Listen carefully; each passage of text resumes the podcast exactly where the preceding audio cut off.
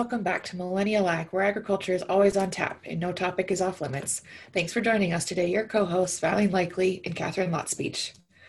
Listeners, we are in the tail end of October. There is a lot of snow on the ground in Colorado, and Valene is once again in Idaho. Yeah, I um, was at the airport at 3 a.m. with a foot of snow on the ground, pl- praying that I could get out of there because I didn't want to drive back to Fort Collins. That's for sure that morning. And I also learned that you should probably take your microphone out of your backpack so that the bomb squad doesn't get called on you. Um, there's about five or six people at the TSA pre-check, like not wanting to even talk to me, and I'm like, "Where's my backpack? Where's my computer?" so anyway, I'm in Idaho now, and it's it's always an adventure. So times have you traveled with the microphone? Like, what was so special about this time? I don't know. I don't. I don't know whether the right people weren't on staff. I've been stopped a couple times when I don't pull it out, but most of the time they just pull it out and go, "Oh, this is kind of cool," and then we have a conversation and I go on my merry way. But no, they had. They were they were mad at me. So anyway, everybody was grumpy that morning, and I was just trying to smile and glad that I gave myself two hours to get through the airport. So anyway, I but that was a little squirrel train, but kind of what what we're up to uh, this week. Like Catherine said, we're on week si- or episode sixty, which is just mind blowing to me because it seems like we just celebrated our one year anniversary last week, um, and we're heading into the final stretch of elections. And again, want to encourage you to vote. But we wanted to take a little turn. We've you've been hearing a lot about national policy. Um, we talked a little bit about the presidential debate and um, and mental health but we wanted to kind of dive into policy and some of the local issues and how how things um, are created on a more local level and how you can get involved because we get so caught up i think in the big picture and which is great but there's a lot happening in our back door that we can be involved with. So this week we've brought on a return guest and somebody that's special to me. Um, my mom, Laurie Lickley, she's a state representative and a rancher in Idaho. Um, I'll let her introduce herself and then we'll dive into the episode. Thanks, Mom, for joining us. Well, good morning, Catherine. Good morning, Valene. Thank you for having having me on. I am uh, Laurie Lickley, also known as Representative Laurie Lickley in Idaho. I am finishing my first term in the Idaho House of Representatives. It has been quite an experience for me as I come from kind of the ag policy background and have been involved with the beef industry from a local to a national level. Uh, a native to Idaho, uh, we have been here. I think Valene is the fifth generation. We've also got the sixth generation on the ground right now, and so very proud of our agricultural roots. But also very engaged in in public policy and making certain that we're representing you know our communities and our families you know not only in the magic valley but across the state of idaho. So again it's a pleasure to join you ladies this morning and i look forward to diving in to a little bit about uh, you know how legislation is drafted. Awesome. Well thanks for being here Laurie. We're excited to have you back and um, you know looking forward to a great conversation. So let's start at the beginning um, for you know anybody who for civics lessons were a long time ago in high school and have maybe forgotten a few of the basics how does um, how does a citizen approach or how does a citizen yeah how does how does a citizen take an issue to a legislator? And how how does that how does that then become a bill well, that's a that's a good question. So let's let's start back with the fact that you know in Idaho we are citizen legislators, and so we too have to make a living outside um, the capital and are not um, you know, career politicians. And so all legislation really does start at the grassroots level, and we want people to understand that.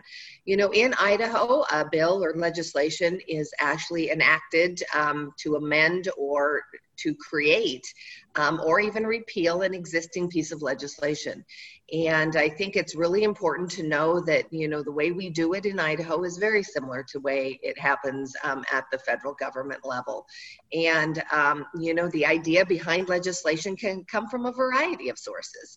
And I really do encourage um, folks to, to really step back and understand how, how the legislative process works and what the legislative branch of government really does, what the, what the Constitution in your state or what the Constitution, the federal Constitution or the US Constitution says too to really apply it to to good um, public policy.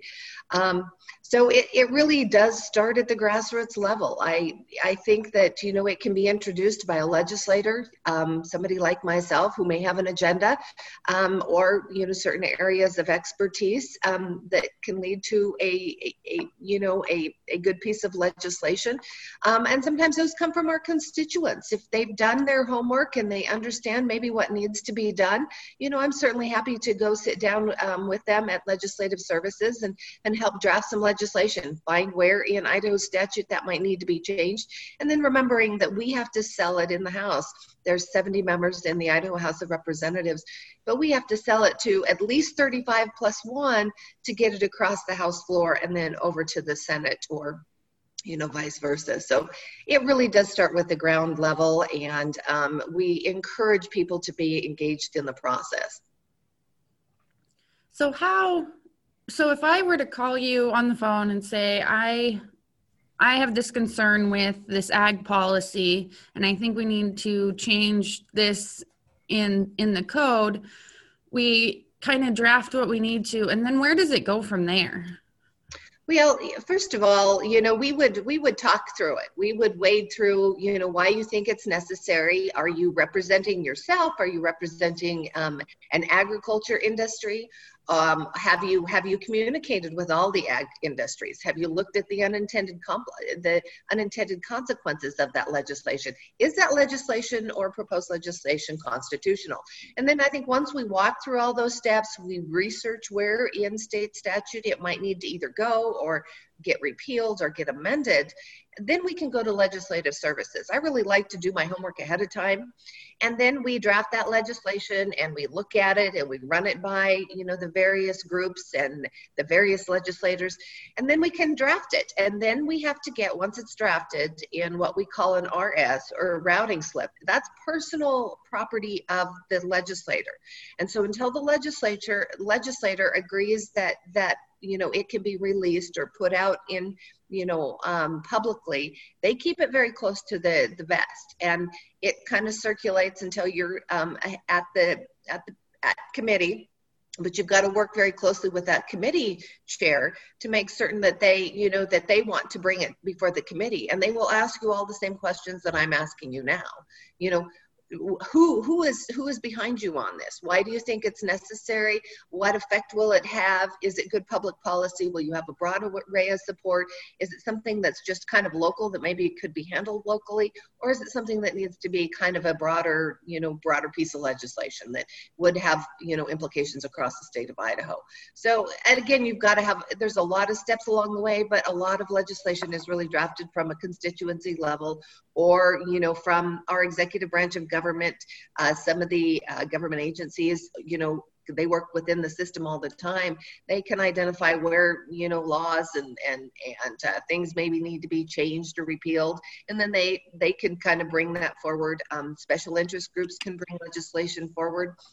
And again, just about anybody can, but you do at the end of the day have to kind of work with the legislature. You've got to have somebody that will sponsor it on the House floor or the Senate floor. And so you really do need to kind of bring bring people along in the entire process. But if you've got an idea, absolutely. I have constituents call me all the time with an idea. And so I post to them much of what we're talking about here. I ask all of those questions about why, how, when, what are the implications have you brought on all these groups and and maybe i'm a little unique in that but i think that when you when you kind of go through the process and the procedures a little more deeply then we can get a broader array of support. So that is a lot of steps. That's a lot of things to even get um, a bill drafted let alone to a committee hearing. Mm-hmm. um, how come it seems like sometimes so that seems like a, a, fairly involved process. So how come sometimes it seems like legislation is just ramrodded through? How how quickly can can a bill get from inception to to the governor's desk? Well, in Idaho, you'll remember that we just actually had a special session, you know, in Article 4, Section 9 of Idaho's Constitution. Only the governor can call a special session, and he has to do it for specific reasons. And so, in that case, we just completed a special session um, in August near the end. And in that case, we were able to suspend a lot of rules to get legislation through the first, second, and third reading calendars very quickly. And so, when that happened, we were able to, you know, process it and enroll it in the House and enroll it in the Senate and then get it to the governor's desk in less than a couple days. Under normal circumstances, and again, that was a really tight time frame. It was really tight um, information, and things kind of moved along, and and specific issues, just a couple of issues, and those moved along very quickly the process under normal procedures when Idaho meets um, in January. We usually meet on the first Monday closest to the 9th of January, so we will convene on the 11th of January this year. Um, oftentimes it takes quite some time to get through. So again, we'll start with like Valene and and and you talked about. We will, uh, you know, we'll make the wise wins the hows. How will it fall? You know, and then you know, kind of a little bit of negotiating and compromising with others on the draft legislation, visiting with the uh, the chairman, and then once the the chairman agrees to hear it in committee, the RS is introduced. And then if the committee agrees to introduce it, then it will be assigned a bill number. And at that point, once it's assigned a bill number, then the committee chair um, will work to put it on the reading calendar. And that's the first reading calendar. And that's when all the public testimony and everything happens. And then it is sent to the, the floor with, you know, a variety of do pass, no, pa- no, you know, uh, with no recommendation or so forth to the floor. And then the, um, and then you know goes through the second reading calendar the the clerk will read it through the second reading calendar. And then on the third reading calendar is when the house i know this is getting complicated girls and probably losing you to some degree in the process. But uh, you know once it hits the third reading calendar um, that is when um, the house sponsor will ask um, you know, most of the time the clerk can read the entire piece of legislation, but we can also ask for unanimous consent from the body to dispense with further reading of the bill. And then, um, and then we can debate the bill on the House floor. Um, hopefully, you know, in a, in a, in a perfect situation, it will be fully vetted ahead of time. But oftentimes those that aren't on the committee will have additional questions that they weren't part of the public hearing process. And so in that, and then we can vote on that and then it has to go to the other body and once it passes. So catherine in answer to your question sometimes it takes weeks to get through that that entire process and it should. I think legislation really does need need to be fully vetted by all the parties that it's going to affect so, Absolutely. It's important to know too. I mean, okay, so it's a little bit of an involved process, but I think you laid it out very, very well. And it's important for people to have refreshers and reminders of how this actually works because it's too easy to get caught up in the four year cycle and think, oh, we only elect presidents every four years. But in reality, I mean, in most states, legislators are meeting every single year and you know it's a process that we can be engaged in as citizens um, if we choose to be and we should because it's you know it's a it's a responsibility that comes with that right. And how well there's open hearings especially for the committee where we can the general public can testify or or send their comments but how do we let's just use agriculture specifically because we are the millennial ag podcast um, but how do we how do we get involved or how do we know when legislation is coming for agriculture? Because it's sometimes you know i'm caught up in my my day-to-day job my life my family that sort of thing. And sometimes policy is not on my radar but there's policy being made pretty much every day or being discussed every day that probably impacts my life to some extent. And I'm trusting in my representation from my legislators to do a good job. But how do I keep it on my radar to say, hey, I kind of disagree, or this is going to impact me um, on a greater level? Well, that's that's a great question, girls, and I think that it's something that we're seeing right now. I think we're seeing a lot of mistrust in our government and our elected officials, and I would hope that we kind of pause and think about what the entire, you know, Catherine, as you mentioned in the beginning, what the civic engagement and the civic protocols actually look like. How does the legislative branch of government work? How do they work in conjunction with the executive branch and the judicial branch of government as well? And then how do we do it respectfully? And I think that it's extremely critical whether you're an electrician whether you're a pharmacist whether you're a rancher or a farmer potato grower. Become involved in those industry organizations that rep- represent you. Many of them have lobbyists or i like to refer to them as legislative advisors. They actually have you know they have a membership component and then they have a public policy component. And when you pay dues to those organizations you are represented and you can help develop policies internally within those um, associated organizations you know so belong to you know if you're a plumber you probably belong to the union but you also probably have some um, plumbing associations that you belong to and so they will develop priorities every year and they will talk about policies and so forth that really is where I, I recommend people start. Maybe it's Farm Bureau, maybe it's the Cattle Association, the Dairy Association, the um, Accounting Association. Become involved with those. Really understand how your industry and your interests work.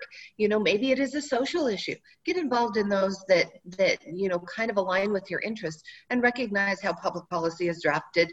And you know, setting up uh, priorities within those associations and those organizations and then they will help you kind of better understand how how legislation is drafted from there.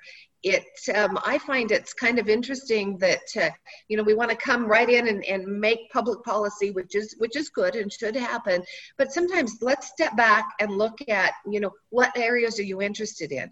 Let's get engaged there bring a broader body to the to the to the to the you know to the discussion you know understand which pieces of policy affect you know your ranching or your dairy industry. Work with them. You know you're paying dues i hope to those types of associations. And then you can help form their policy which ultimately will help form policy on a state or federal level but we can't do it alone. We've got to build those relationships. We've got to build those collaborations and those cooperations and have broader understandings of the implications of, of just pushing something through single-handedly as opposed to what, what things work like across the board. And so I really encourage people to get involved in their local communities and get involved in those local industry or those associations that represent them because then then they will have somebody there, a legislative advisor or even a lobbyist, that helps them or helps us better understand what, you know, those 800 plumbers or electricians or, you know, a thousand dairy farmers, what they want and that's pretty big for me. You know i want i want them to be representing a broader group so that i fully understand what the implications of the legislation might be. But get involved get involved in your local level get involved in the industry associations that, that represent the interests that you you know want to bring public policy forward with. So getting involved is obviously the first step and and you know maybe leaving the path of of legislative um, development right here for a second, but what would you say to someone who, um, you know, is a farmer, rancher, a pharmacist, or a plumber, or whatever, and um, they they don't know how to dissent um, respectfully, or they don't, you know, they see they see something going on in their association or policy being um, upheld that they don't that they don't necessarily agree with, but you know, they're they're maybe the lone voice or only the voice of the minority. How would you approach um, you know, starting to change things in in the way that you would like to see? Oh, that's a that's a that's a that's an interesting one right now, especially with the climate, uh, Catherine and Valene, that we're operating in, and it's I want those minority voices to be heard, and sometimes they're the quiet ones. We're hearing from the noisy ones who want to dissent and do it oftentimes very disrespectfully. And there is a proper way, you know, in Idaho right now, I represent about, you know, between 44 and 50,000 um, constituents across across the entire Magic Valley. And I hear from some of them. Some of them are very vocal and very nasty. And then I hear and then I don't hear from some or I'll run into somebody at a at a local meeting or at a local event and they will, you know, we'll have a conversation and they'll just say, you know, thank you. You're you're doing a good job. I don't always agree with you, but you know, go I we elected you for a reason reason and so uh, we are available to our constituency base, remembering that we are citizen legislators, but we are available to our constituents to have a conversation with. And again, I would ask them, you know, similar questions to like I posed Valene in the beginning. Um, you know, let's walk through that. Why, how, and if, if they're still very passionate about, you know, wanting to run some public policy, I'm happy to walk them through that steps. So I'm happy to take them to legislative services and, and we can look into where where in state statute maybe we could put that in and then i will need their help to sell it to a broader group in order to run it across the desk that's kind of how i you know and and we're all going to have different opinions and i may you know i want to understand all sides of it. I want to understand the minority. I want to understand the majority. We, you know, are easily accessible by, you know, email. Um, many of us are on social media and very active too. But the minute it gets disrespectful, I I probably am going to turn it off. Or if it comes in a robotic email that you might sign your name on the bottom, but it's it's generated from a bot. You know those that I don't have any staff, and so if I get thousands of emails, which I do in a single day, sometimes it's hard, and they all say the same thing. Sometimes it's hard to sort through them and get to the bottom of it. Who sent that? Which might have been a constituent who has a legitimate concern but I can't sort through all of those and get directly back to them. Reach out to me directly. Send me a personal note. You know, keep respectful, and uh, you know, let's let's work with a broader group of of understanding how how we come forward with legislation that's going to work um, for the broader good. It's kind of refreshing to me to hear because you hear all this big, you know, the political memes, or you hear all this you know noise out there but it seems that a lot of change a lot of dialogue a lot of re- approaching it respectfully happens or approaching it respectfully creates more change than just shouting out to the public. And i think i get I get bogged down in, in social media, in the news, and whatever, and get frustrated because it's so noisy and it's so frustrating. And, and they're the big policies. They're the ones that do hit your emotions. They're the ones that go, this is affecting my families, this is affecting our communities.